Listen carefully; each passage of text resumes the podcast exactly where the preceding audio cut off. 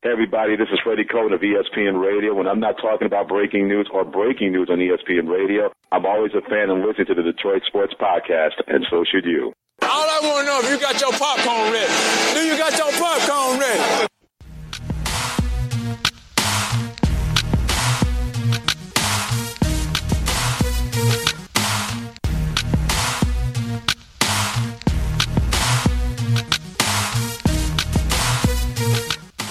DetroitSportsPodcast.com presents to you the one on one podcast with the Doc John Macaroon. Kind enough to take me up on my offer. Longtime radio host, current program director, sports content director at 970 AM ESPN, Greg Henson, joining me in the studio here in Sterling Heights. Greg, Thank you so much for taking me up on my offer. I'm so looking forward to this chat. I can be honest, I've been a longtime fan, and I grew up listening to WDFN as a 15 year old back in 1994. Hey, man, I'm just glad somebody still remembers us. I really appreciate it. I, you know, not only did I want to come in and, and talk sports, but I really wanted to see what you're doing in here. This is a fascinating setup, and, and I do a podcast myself uh, uh, for Michigan football. But when I when I come in and see guys like you starting your own businesses, making some money doing podcasting, I think that's great. I love it. I think it's you know the, I think people underestimate the value of having sound. The sound because everyone's like into video or they want to do this, but sound matters. And when you do audio like this, it's really cool to see because I listen to it in my car. I listen to nothing but podcasts. What kind of podcasts are you into nowadays? Uh, I listen to a lot of sports podcasts from Detroit, keeps me up to date on on some of the teams here.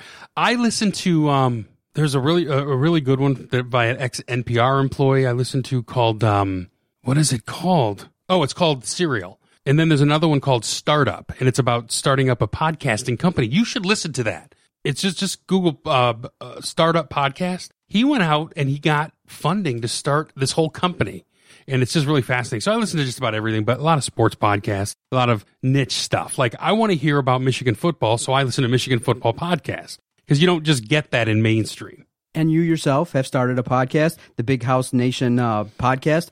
What made you decide to start that, and uh, how's it been going for you? Well, I think um, the reason I started doing the Big House Nation podcast is because that's really one of my passions. I really enjoy college football. Um, always have, always loved college football. I think it's the best game going you know, and so I figured, well, why not? After all the Harbaugh stuff last year, there was so much excitement about you know Michigan football that I saw this new app was launching called Wolverine Sports Radio, and I reached out. and I said, hey, you mind if I join up and help out? And uh, they said, sure, we'd love to have you.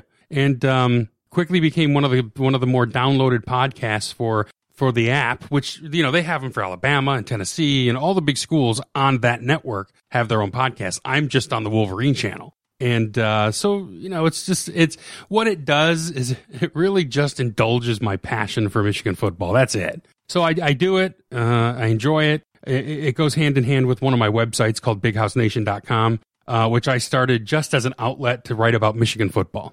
Now, talk a little bit about the whole Jim Harbaugh ordeal. Back when Harbaugh was hired, everyone was kind of speculating. The national media, everybody in town was talking about is Harbaugh going to come to Michigan? You and a few select others were right on point. We, I followed you on Twitter at Greg Henson, and you had great information. And it turned out that you were correct. Jim Harbaugh took the job. Just talk about that whole ordeal and kind of the, the kind of grief you took a little bit from oh, outside oh, yeah. sources because they didn't believe that, hey, who's this gentleman from outside Detroit kind of reporting on Jim Harbaugh? Well, it's, it's interesting because I was mocked by Channel 4 Channel 4 said a blogger in Pittsburgh says it's a done deal. And I said, well, it kind of is. It goes back to the lat when Brady Hoke was hired. What, what most people didn't believe was that Jim Harbaugh always wanted the Michigan job. Always. He wasn't, he, he didn't hide it. So when they hired Brady Hoke without really even approaching Jim Harbaugh, they never really approached him. That was something that angered those of us who knew.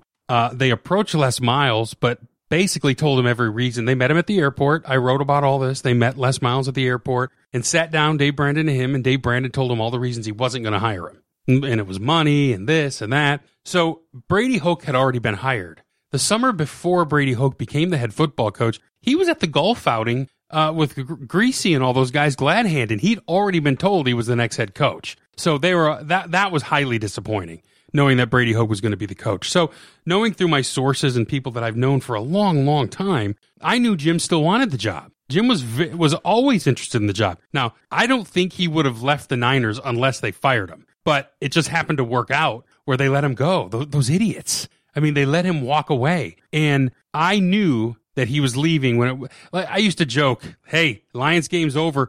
Put on the Niners and hope they lose because that's the next head coach if, if they fire him. And my sources kept telling me it's Jim. He wants it. He's going to listen. He's going to take it. Meanwhile, all the national press, um, Ian Rapoport, who I'm a friend, I'm friends with Ian, and I tried to talk him back and say, back away because I'm telling you, he's coming and you're going to look wrong. And the biggest eye opener for me was how the national guys, God love them, they're all really nice guys that work hard. The amount of disinformation they spread because they don't know. I, I mean, the only people I followed in this town for that for the Michigan stuff was Sam Webb. Sam wouldn't go out and say it, but I think Sam knew. You know, Sam wanted to protect himself, and I get that. It's, he's got a very lucrative website, and you don't want to do dumb stuff. I just have a stupid blog, and I have sources, so I didn't have to run it through any filter. I just said, okay, here's what my guys are telling me. Multiple people who told me that Brady Hoke was getting the job when he got it, which just was sad. And, you know, just giving me other Michigan football info. They told me it was going to happen. And that's kind of, and I, and I just stuck to it. I said, this is what they've told me. They've never changed and they've never lied to me. That's why I stayed with it. And once word came down that he was hired, did you feel a sense of vindication, or did you feel a sense like, "Hey, I'm I'm respected. I do have sources, and I am an individual that listen. I, I trust my sources, and I put out good information." And I don't. And I and the other thing is, is Doc is I don't pretend to have sources at every sport. I mean, I I spend a lot of time in this in this market, and I don't have many Tiger sources. I, I don't know that much uh, going on behind the scenes, but I know guys who have Tiger sources. I'm not a Lion expert. I know a few people in the organization. I don't know anybody at the Red Wings, but I do know Michigan. I've been I've been to almost every game since I was, you know, 13 years old, 14 years old. And then when I got to DFN, I started covering them from 94 on. And over that time, you meet people, you talk to people. Vindication, I didn't, I, you know, I, I, I was not going to spike the football like, like a lot of people like to do. I was not going to take a victory lap. My whole deal all along was I gained nothing from this. I could only have lost. Like, I'm not making thousands of dollars off my website because I was right. The only thing I could have done was ruined my, my reputation. So I just kept saying all along, look, I have nothing to gain. All I'm doing is answering the telephone. Guys call me, they say, here's what I know. And that's kind of how it worked out. I didn't, I, I, I wasn't digging. People were calling. People that I've known for many years and just saying, here's where we're at. This is what's going on. And I'll tell you what's funny. After it started, I made other sources like high school football coaches that I'd known but n- never really talked to would call me with info. It was funny. It was really interesting. And, you know, there was a lot of, you get a lot of misinformation and you just blow that off. A lot of it was obviously not true, but I knew where the truth was coming from, the people that I talked to. And now, do you think that Twitter, in this age of Twitter, journalists have to be on there almost all the time trying to outbid each other? And that's the reason why they're trying to be first. So they're trying to put out as much information to their followers as possible. I really got into it because I was fascinated. I was like, wow, there's, there's really basically two strong opinions of he's either coming or he's not. Oh, he's not coming. He's staying in the NFL. The thing that, that used to crack me up is that all the narratives that were wrong. His wife's not leaving the Bay Area. False. She never said it, never believed it. Harbaugh staying in the NFL. False. He never said it. He never believed it. Jim Harbaugh is not going back to college because that's a step back. False. He never said it. He didn't believe it. And it's his dream job. I mean, I could go on and on and on about everything everybody said that didn't know. And I'm not saying I was the only one, but I knew he wanted that job. He, I mean, if you go back and read what I wrote, the people who told me that stuff were so on. Some of them told me, the first guy told me, look, Harbaugh won't discuss the job till Brandon's gone. That was the first article I wrote in October saying, hey, here's new information. He's out because Harbaugh's not coming without him and, and the president needs to know that. The other, and so the president, you know, he was figuring that out. That's why Brandon was gone. Secondly, when, when you, when you think about the way the process worked out, the, my source told me all along, Harbaugh and his father want Brady Hoke treated with dignity and respect you know, and that's not trashing him. It's not backing the bus over him. It's giving him his $3 million or $4 million or whatever it was to leave. Treat him with respect. Honor your commitment. Brady's a good man. And that was literally what Hackett said at the press conference. You know, we wanted to treat Brady with the utmost respect. He's a Michigan man, blah, blah, blah.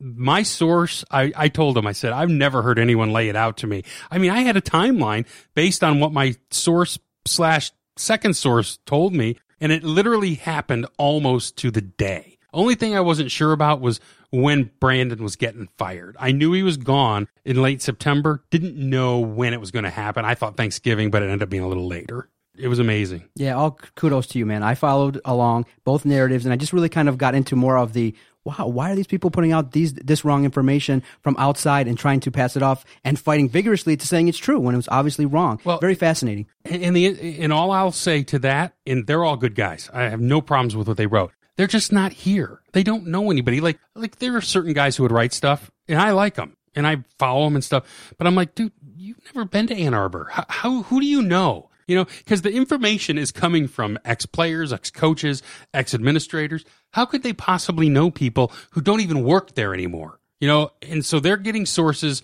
They're getting it from agents. You know, like Harbaugh's one agent was putting out weird information, and the problem is that they're not there. Their their their boots weren't on the ground, and that's why now I have to take it with a grain of salt when an NFL guy tells me something that's not NFL related because they missed badly. Now, I'm fascinated. I started this podcast because I was just interested in how people got into sports, what their passions were as a kid. How did you, as a young lad, get into sports, and what teams did you follow growing up? Uh, I grew up uh, three miles from where we are right now. I grew up at Troy and uh, in Troy, went to Troy High School. I grew up at 16 Mile in Rochester. And uh, I was a, just a little baseball geek when I was a kid. Played baseball and football all the time. You know, it's the same story. Always out in the yard playing, always doing this, always doing that. And and my career goal, I played high school football at Troy, uh, went to Wayne State, went to Oakland Community College. My stated goal from the time I was about nine was to replace Ernie Harwell because that's the only sports that was going on was play by play. Sports radio didn't exist when we were kids. We couldn't have a, we couldn't ever think we'd have a future doing sports talk then because all we had was sports rap from six to seven every night on WJR into Tiger baseball. That's it. So I realized, um, I, so I was going to be Ernie Harwell, but I started in rock and roll. I started at 94.7 uh, and worked with JJ and the Morning Crew and those guys. And one day, in Names and Faces in the back of the Freep, I saw a note that said, um, There's a new sports station coming to Detroit.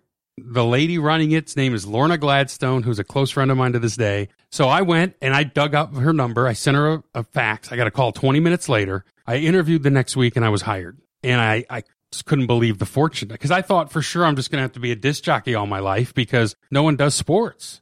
I, I made the conscious effort to do sports in 94 when DFN came on. And, you know, we went in there. We had no clue what we were doing. Art Regner, a couple other guys, uh, Stoney, Wojo came later. Jamie was one of the original hires, Jennifer Hammond, all these people. We had so much talent in that building. I mean, Dave Pash. Dave Pash is the Arizona Cardinals radio play by play guy, and he's also on ESPN.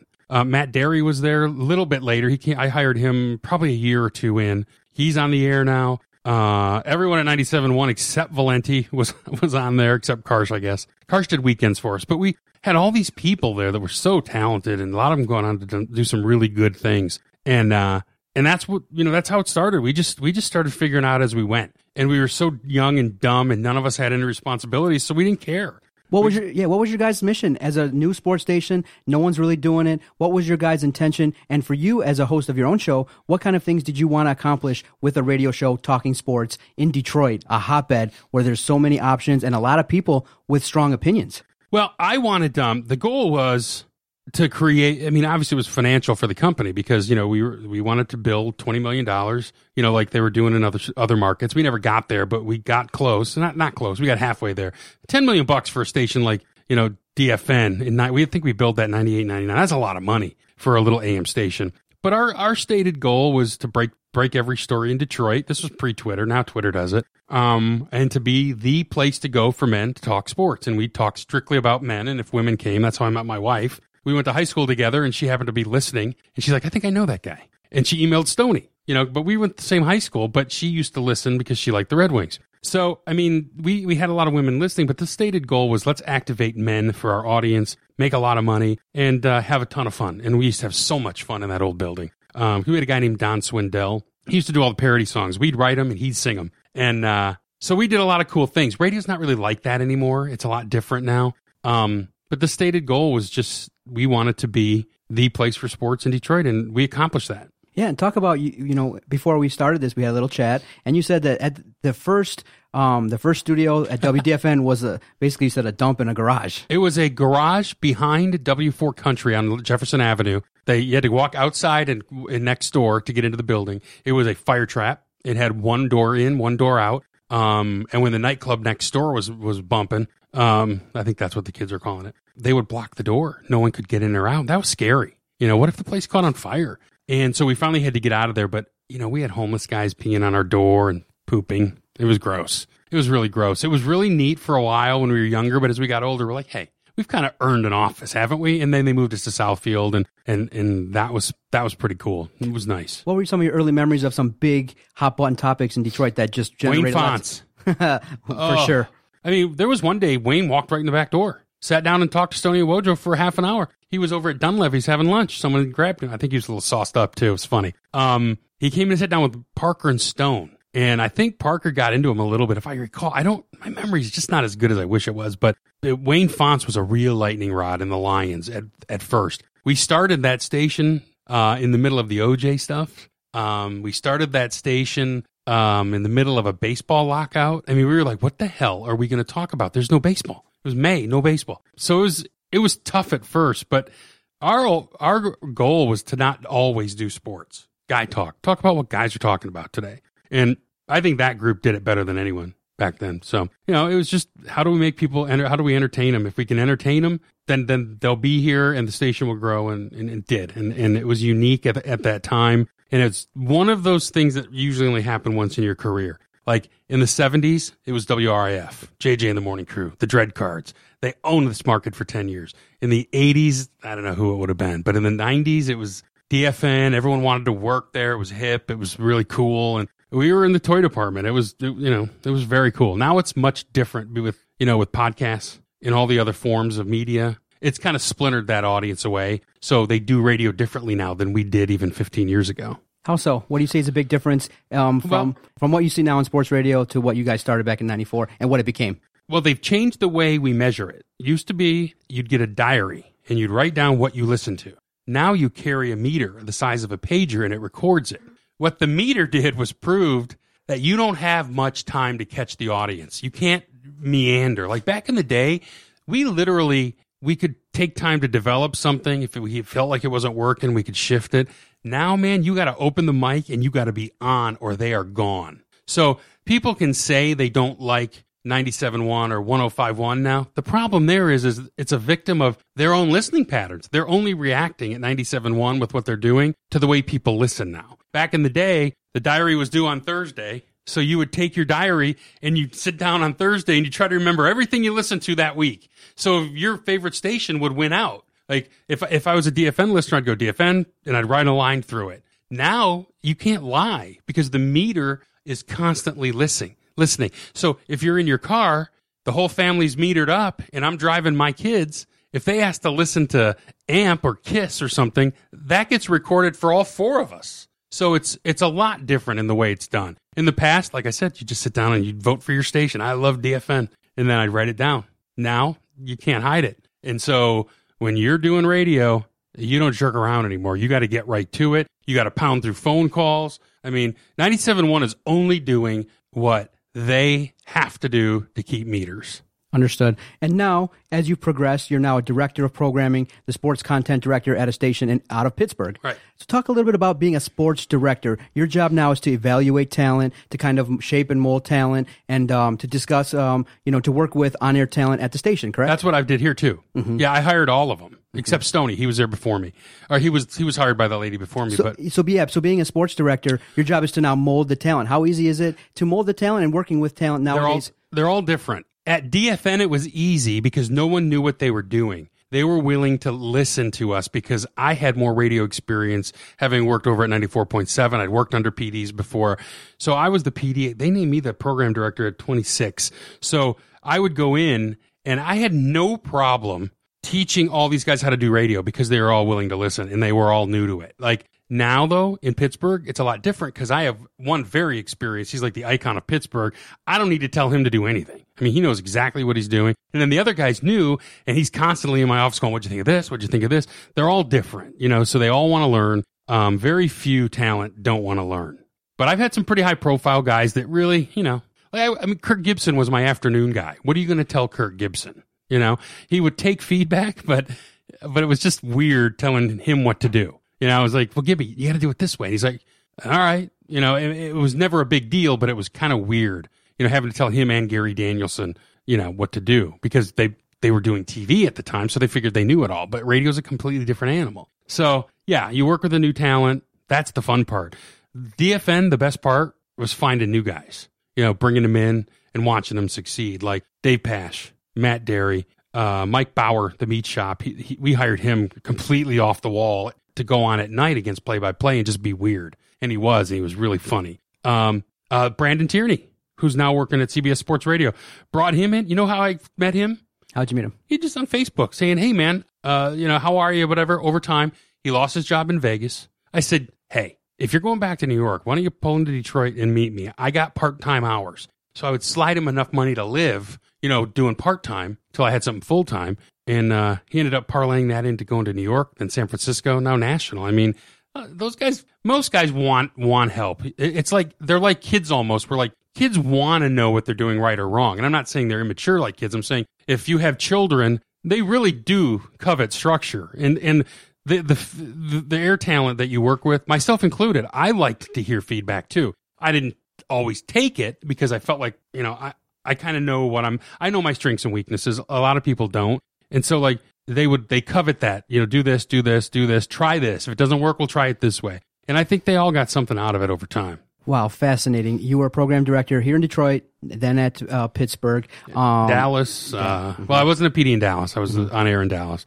Pd in philly pd fort wayne indiana pd in austin texas. I mean always been a pd except dallas Okay, so let's say I'm an, a 22 year old young kid, Mm-hmm. maybe going to school out here. Uh, Specs Howard is a big training ground here in Detroit, or someone that wants a career in radio. You said you've talked to a lot of people, a lot of on air hosts about doing sports radio. Mm-hmm. What do you think are maybe two or three keys to being a successful um, individual working in sports talk radio? in 2015 you must have social media savvy that's very important every station wants it they require it you should be able to embrace digital. And by that i mean podcasting unique content that's not just like if you're if you're i'll give you an example. If i'm doug karsh and i have a top rated midday show in detroit and i'm also very attached to the university of michigan i would love to hear a weekly podcast from him just on michigan because people are are specifying and selecting content and they're niching it down. They call it the long tail. Like for example britney spears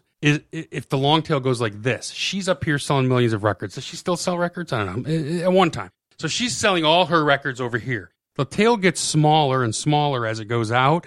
And you can, there's still markets for content out here like basket weaving and tattoo artists and stuff. There's always people who want niche content like I do. I only want to hear about the Tigers and Michigan right now. Maybe I'll listen to more Lion stuff if they don't suck in the fall.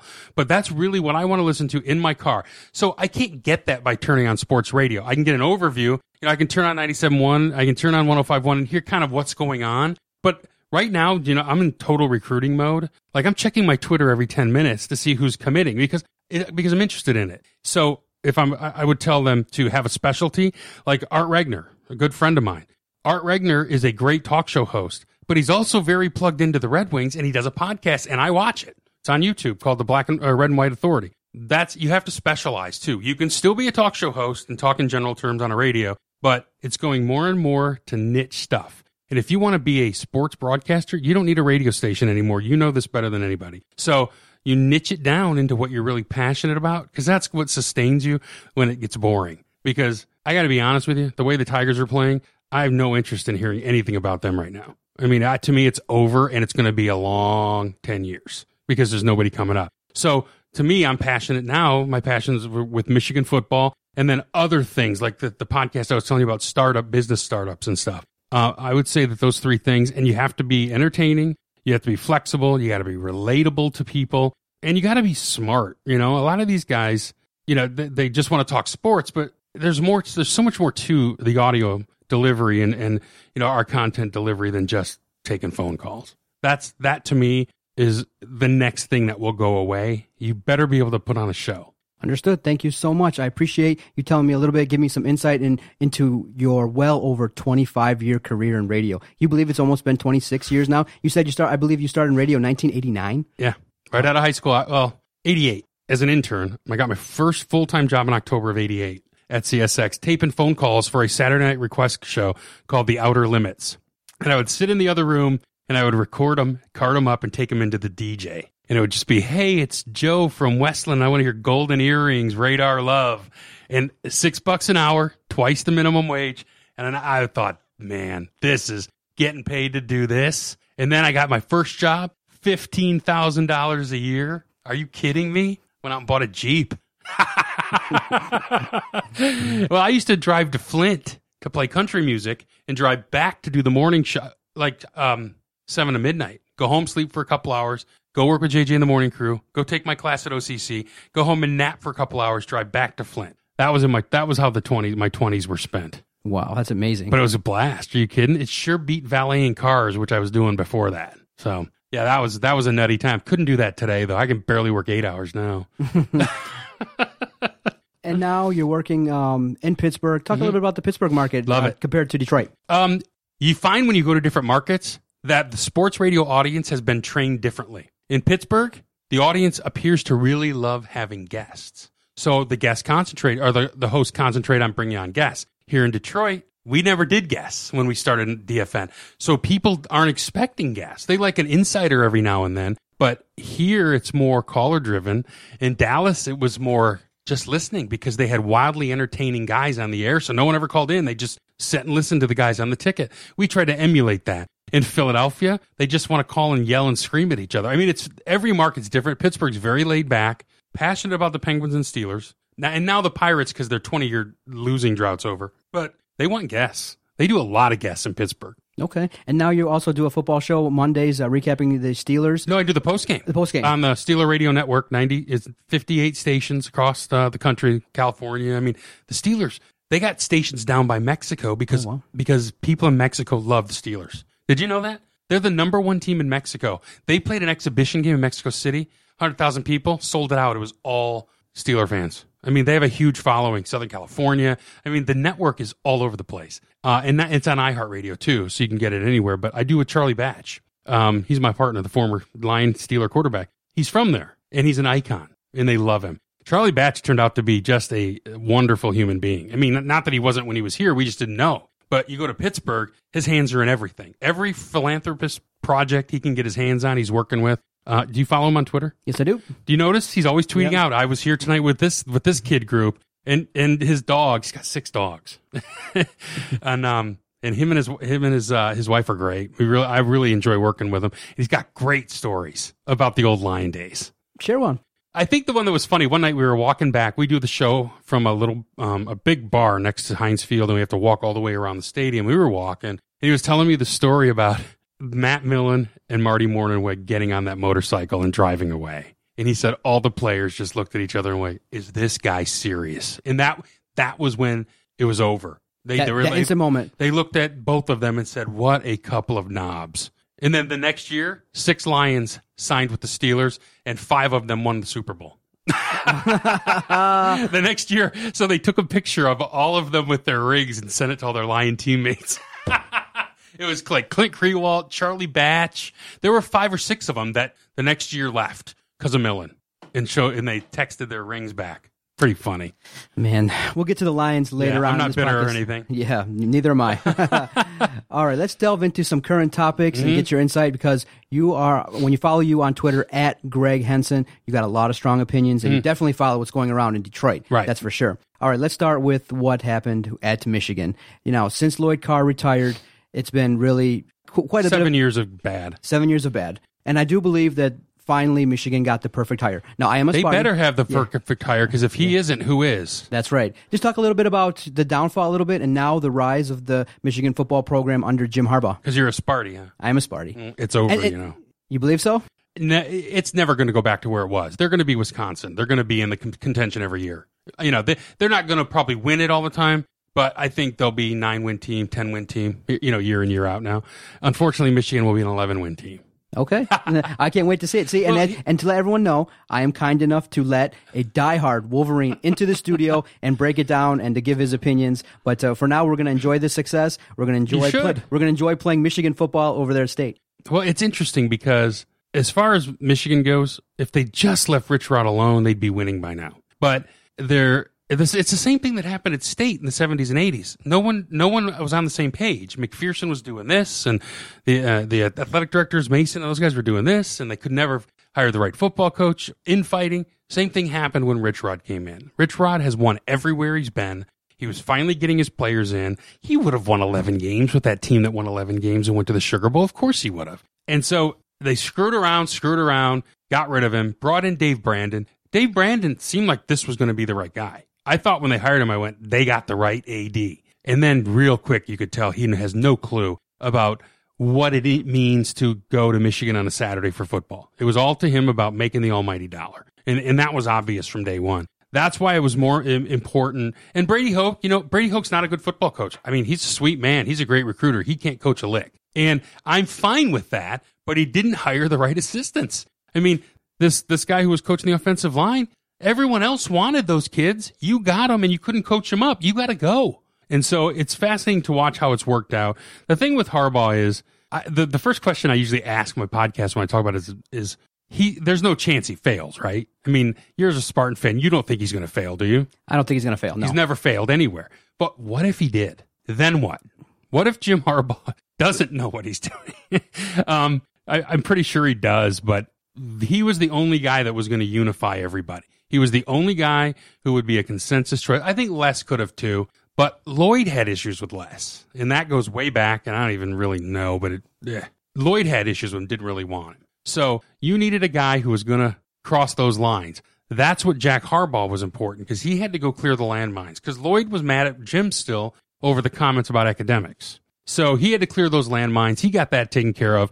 Lloyd knew that he needed to get on board or his legacy would be tarnished because it was getting out there that the reason he that we were getting the wrong coach was because Lloyd was kind of behind getting the wrong coach. He endorsed Rodriguez and then turned around and stabbed him in the back. And then he endorsed Hoke, who was a terrible coach. And people were starting to lay some of that blame on Lloyd. He needed to get on the Harbaugh train, and he did. And now, in his first few months, he's gone around. He's very heavy. He's got a strong presence on Twitter. Yep. He's all over these camps. Just your early impressions of his first four months. Do you think he's doing too much, or is he doing what he's got to do to sell the Michigan program to get it back where it needs to be, and with the players and with the, these um, these new age recruits? I think he's doing a lot of the right things. I didn't care for the thing to the Ohio State coach, but that was never meant for them to see. The kid showed it to the coach, so whatever. I like the edge. I think Michigan football had turned into a pansy program. I mean, I wouldn't have apologized for driving a stake into the turf at Spartan Stadium. I'd have said, "Oh well, you beat us, you win." But you know, Brady Hoke apologized. I, they, they, spent their.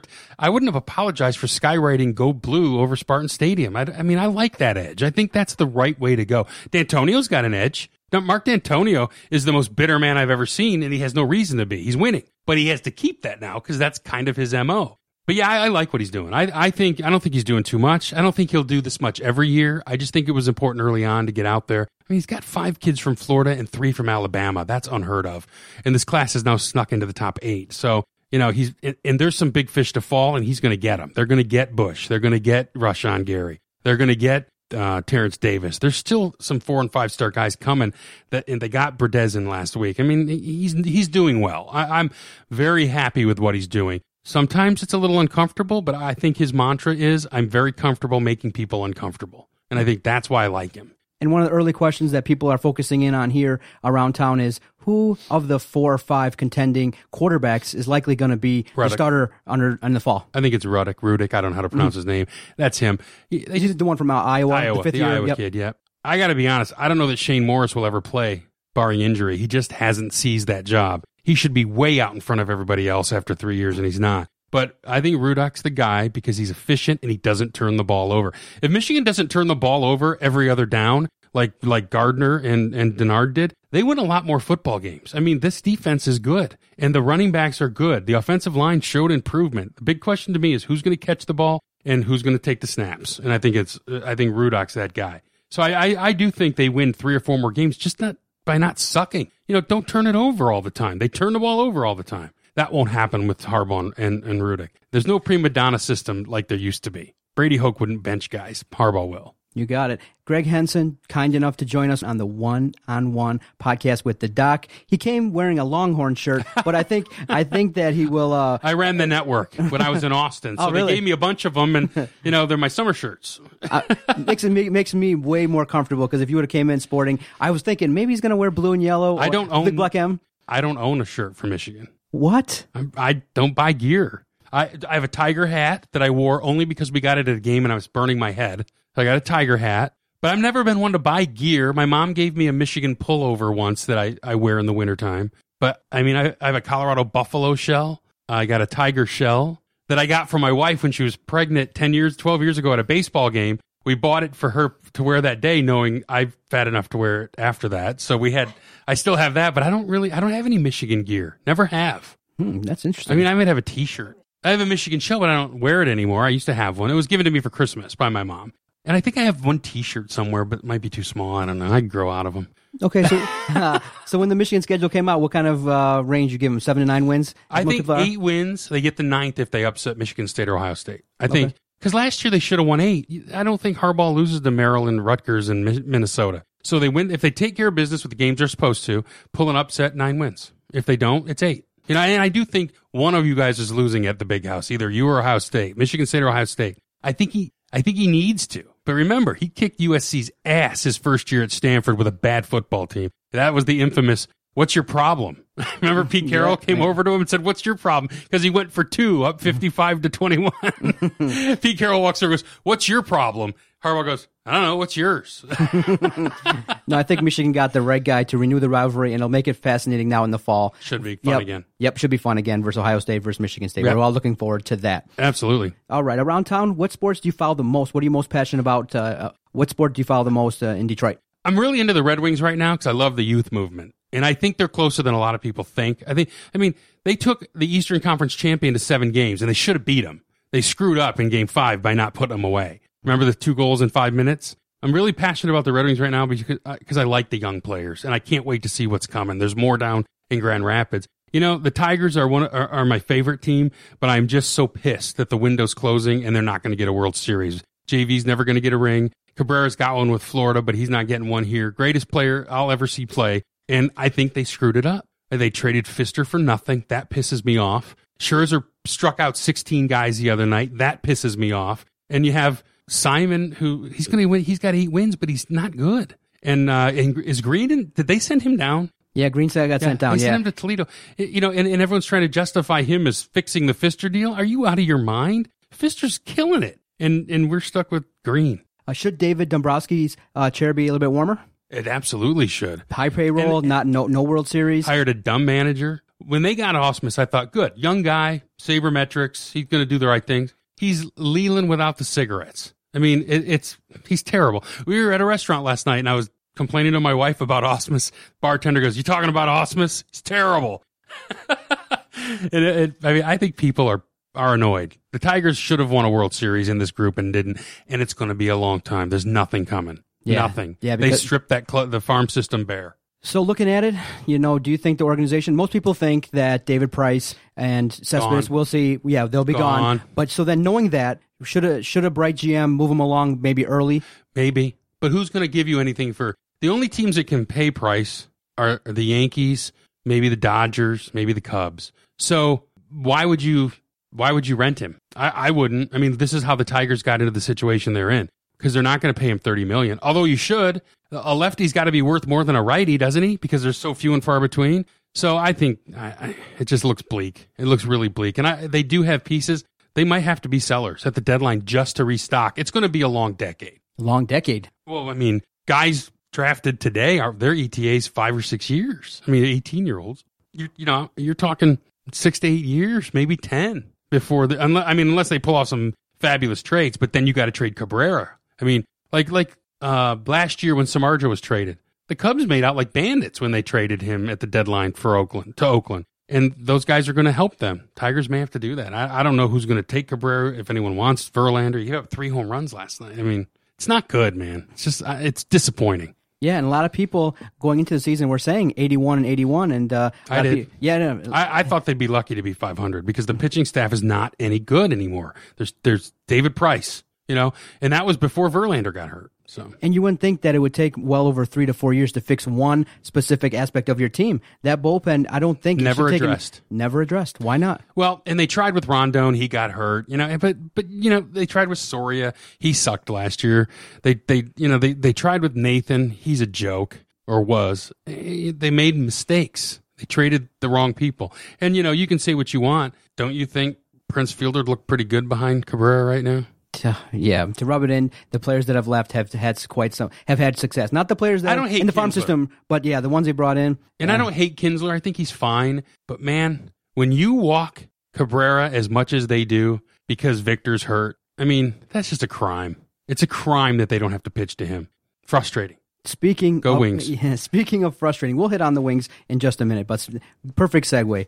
Part of my love for DFN was when the Lions had their struggles. Art Regner would come on and just unleash. and sit-in. yeah, the sit-in with Art Regner was the literally must listen to radio, especially for a teenager being uh, rebellious a little bit. He would come on the air and just lay out all the vitriol. He Mm-hmm. You hit should have so seen perfectly. it in the studio before the game ended. What was it Him, like? him and I throwing stuff at each other. We were just so mad. Like I would come down, I would watch the first half of the game at home when it was on the road, and I'd come in. I remember the game; it was the loss to Tampa, and I walk in, and Art would be pacing. He's pacing back and forth in front of the TV, making gesticulating, like doing this, but not saying a word. He'd be walking and pacing. He'd be like, Art's a little ADD, and he would walk. He's just working himself up into a lather. He's livid, and I'm looking at him, and I'm like, and, and I was still cared at the time. I still thought football was that they were going to win someday. And and I'm like, and I'm he's working me up into a frenzy. So we go on the air and we just hit the air, and I just I'd say something, and he'd look at me, and he face would get red, and he'd just start going, and I just sit back and let him go because he was already worked into a lather. I mean, Art Regner, we're self-hating Lion fans. We love him as much as we hate him, and that we started that show, and it was like nothing anyone had ever heard. It was just two guys who had had enough. Yeah, and I, I, I remember specifically it was either '99 or 2000, the playoff loss versus Washington. Mm-hmm. I mean, he literally came out with something like, "They let their pants down and they let it spew, And they let it spew all over the field. all over the field." And I remember that specifically. Yep. And uh, I believe I taped it, but I lost it. Uh, I'm moved. sure I have it Yeah. somewhere. My wife wants me to throw all the tapes away, but I have No, them. yeah. Well, that's what I tell her. I said you would be surprised. Someday I'm going to put them in my computer and upload them, and people's going people are going to Oh. love it. She's like, "Yeah, no one cares." no, no, it had an impact. It had an impact. Let me tell you, I'm sitting here because of those days. I have, I have them. That's the cool thing. I just, I just haven't gotten around to them. But the, the, Okay, I'm gonna, I'm gonna have to nag you because you know I follow you on Twitter. So Yes. I'm gonna have to nag you. Get those tapes out. We got to get them uploaded. I know, that I know. 99 2000 playoff loss, man. We all knew. Okay, the Lions laid another dot in the playoffs. go to reg, go to sit Push- in. You push- know he's going to be going nuts. Push that button. and we did that. It was awesome. Well, now we got Jim Caldwell in. He's kind of turned the tide a little bit. He's kind of You're going to quote be unquote really disappointed. this changed the culture. We're gonna be You disappointed. change the culture. We have an 89 year old female owner who sounds like a 15 year old girl when talking about the franchise. Did you hear the clips last week? I did. She's like, it's just wonderful. And I'm like, lady, I don't want to hear you say it's wonderful. Either sell it or give it to your son. For what, 50 years, she never did anything with the organization. Now she's negotiating in Ndamukong Suh's contract? right. What what are you supposed to think? Right. She's 90 years old. And last week she's like, "Oh, I told Ndamukong, I really love you, Ndamukong." And then he left. she said that. That's what she said. It was like cute to her. Right. And I'm like, "You let the best defensive player in the franchise's history walk away over 10 million dollars." I mean, uh, it's going to be a bad year. Because the defense last year, if I, there's no way Ngata can fill those shoes. He'll be fine. But Ndamukong Suh was dominant. That defensive line was dominant. Unless Ziggy Ansah just has a breakout year, which he could. I love him. He's a great player. I just don't. I don't believe Caldwell will do jack. Yeah, and in your time here in Detroit, you've seen a bunch of terrible quarterbacks. Ones that didn't show heart. Ones that would run out of bounds in a playoff game. Heisman trophies. exactly, would bounce balls into the playoff, and it would bounce balls to their teammates in practice. Yep. You know. Oh, you should hear the Scott Mitchell stories from Charlie Batch. Oh, he re- and he comes out and he says, you know, I don't know why I'm so disrespected, but you know, he just lent himself to be disrespected because of his play on the field Yeah, and his terrible. attitude. It's terrible. He was a terrible quarterback, and he made a ton of money. He made a ton of money. Yeah, so that's why people hated him. You know, just he always folded. He was scared. You know, that was disappointing. And Stafford, he's fine. He's probably the best quarterback we've ever seen in the line uniform, and that's sad. Yeah, because he's not great. Right, and it's, that's what everyone's saying is that okay, Yes, you've now earned the title of being the best Lions quarterback. Can you just now be a, a serviceable NFL quarterback? Get us one playoff win? Can you just march us down the field one time and not turn it over or not have any weird call affect That the play? call was awesome, though. That was vintage Lion. You vintage knew that Lions, was yeah. coming. You knew it was. You can't tell me you didn't think that was going to happen. For sure. We I mean, I it. sat there and I'm like, something's Typical. going wrong. Something's going wrong. The team's cursed. It, it, it is, but I don't know what it is. It's cursed, and and I don't know that it will ever see anything. And then as a Lions fan, you say, okay, you decide for whatever reason to bring in Matt Millen from the booth to run your team. Okay, fine. It doesn't work. You give him an extension, unknown Eight un- years. eight years. Most organizations after He'd three have or been four. gone in three years. He made Anywhere it else. eight years because I think the old man was sleeping. I literally in bed sleeping. I mean, he was 90 years old. He didn't know what was going on. And he's bullheaded. He wouldn't listen to Junior. Junior wanted him out. You know, Junior wanted him, but then he wanted to cut the losses and he wouldn't listen. And then, okay, so then you're like, okay, fine. You make the mistake, wipe out the whole Fix organization, it. fix it. Yeah, fix it. You don't bring his underling and make him the general manager who doesn't like talking to the media, who's relatively Yeah. remote, just kind of keeps to himself. That's not what we want from the, the general manager and the president of the Lions. We want someone to stand up there, tell us what's going on. Let's keep it, let's keep it uh, informative and respectful. But he just, you know, Martin Mayhew seems uncomfortable talking. He doesn't share any information. And they, and really right now, eh, you probably know, they keep things under tight wraps over Oh, there. The yeah. media can't get nothing. Well, it's funny because who are they to keep anything under wraps? You know, Exactly. It's like uh, the, if it were a, a great franchise like New England, I'd say go ahead, lock it down. But here, are you kidding me? To be the worst franchise in the history of the sport and act like you have something to hide, I don't get that. yeah, so we'll talk about something that has a little bit more hope uh, going forward. The Red Wings. Um, they've hired Blashill. He's a guy that is a gentleman that come, came up through the system, and he's coached a lot of these young players. He's won everywhere. He's made moves. Um, he's coached in college, coached in the minor leagues. Everyone that talks about him says, "Hey, this guy has a strong chance for success." I talked to a former Red Wing yesterday. Good guy. Um, he said, I said, what do you think um, of Blashill? He goes, he'll be better than Babcock. I said, what? He said, you know why? Because the players like him. He said, what? And I said, well, why haven't they signed a significant free agent in a decade? And he said, why do you think no one wants to play for Mike Babcock? He was just, he graded on players. And there's, it's, a, you can be a pushy coach, but you can't be an ass. Like Bowman would push you and some players hated it, but he wasn't an ass. He was just a mind game player.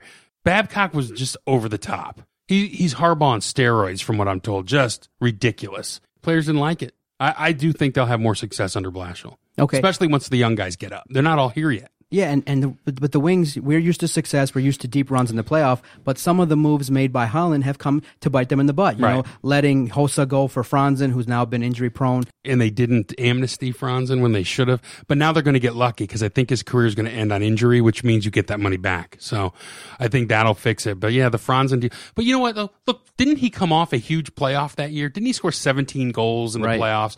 So, I mean, it's easy to look back now and say that. I, you know, I'm not an evaluator of talent, but I would have tried to keep both. but Hossa was here for a million bucks for one year to win, and they didn't, so he left. Yeah. So in your mindset, who do you think has the higher upside, uh, The Larkin or. Man- Oh. no, um, Mantha or Larkin? Larkin. Two of the. Uh, I'm worried high- about Mantha now. After those comments, after the, pl- uh, j- I can't believe Devellano said that. Uh, I was talking to uh, a couple guys who are in the know, and they told me Mantha's in value was inflated when he played in that Quebec league and broke Sidney Crosby scoring records. He said, but the, but when he got down here, it's tougher, and he wasn't as good. But he was also coming off injury. He he'd broken his leg, I believe. So right now, I would say Larkin. From what my guys tell me, I don't see him play much. But I still think Mantha can be good. I think both of them, and Pulkkinen is going to be sweet when he finally gets up here full time. Yeah. I think he's going to be good too. There's three or four guys down there. And then finally, with the Wings, you know, you have to start Mrazek. I think it's time for Howard to take the bench. Start give this Expensive backup. expensive backup. Keep him, keep Howard on the bench. Start Mm-hmm. Mrazek. He's got the it factor. A lot of I think the team plays well under him, and he's a good guy. And He is. He's even tempered, and he's young. I like him, and he's aggressive. I love a goalie who comes out of the net. I don't want him sitting back there. And he's the type of guy who'll come out and move the puck. And if you can't find a defenseman to move the puck, your goalie better be a little bit better at it. Now to end the to end the podcast, I thank you so much. No for gi- problem. This giving was us, fun. Giving us your time, sharing your memories of being in radio, and giving your strong opinions on local topics. Greatly appreciated. Greg Henson joined us at Greg Henson on Twitter. You can follow him for great, strong sports opinions. Just a couple things around town. Lafayette or American?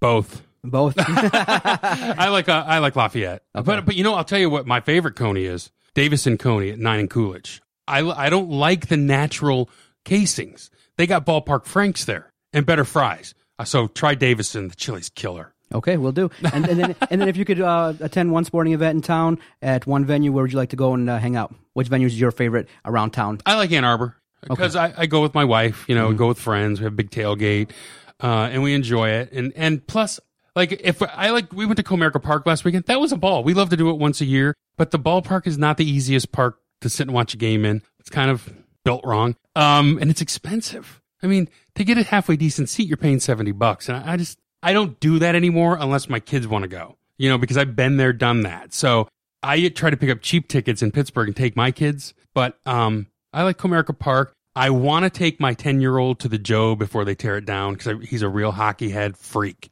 I mean, a freak. So I think we're going to try to get him to a hockey game here next fall. I want him to see what a dump it is because some of the best old barns are the biggest dumps, you know? You got it. And I took him to Wrigley when they were 10. So I want him to see these things. I never got to go to Olympia. And they tore it down in 79 and I, my dad didn't like sports, so I didn't get to go. So I want him to see this before they tear it down. So I think we got two years left, 16 and 17 or just 16, 15 and 16. Well, you know it's Detroit, so they'll find some loophole to keep Yeah. it like three, four more years. Exactly. You know, there'll be some uh, some street that's become a historical landmine, and Yes. it'll delay the the opening of the stadium. Like you know? that ugly building sitting there blocking it right now. I'm like, really? Move the damn loading dock. Let's go. You got it. now, when I'm interview people, I, I always like to ask this as a finishing question. Um, you got four tickets. Mm-hmm. You can go to any sporting event, any venue in the world, and you can take three people, either dead or alive, famous or Mm-hmm. family.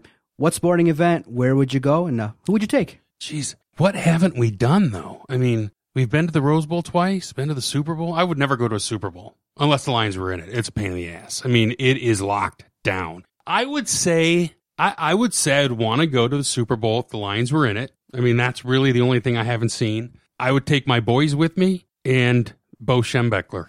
Perfect. Sorry. Henson. My wife's sitting here. You could go too, but you can stay at the tailgate. She doesn't go in. She sits and eats at the tailgate. so you can come tailgate with us. The four of us would go in. I, I wish, yeah, I would, I like doing stuff. Sports is like all new to me again because of my boys. You know, they like it. Um, my oldest one, not so much as the youngest one, but to see his passion for stuff is something that really kind of fires you up again because he's exactly like I was when I was a kid. I mean, when I was a kid, my dad had a little business and I used to steal his books that he'd record his income and expenses in and record shots and goals for the Red Wings.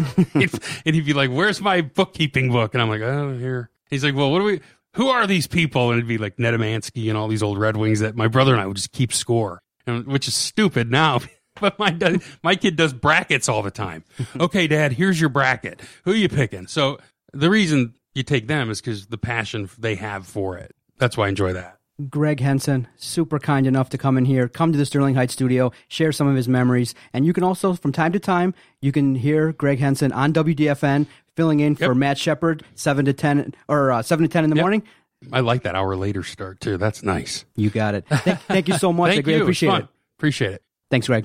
And I, all I can say is Detroit Sports Podcast scores. So the result's quite obvious. And what results are those? Whatever he hits, he destroys.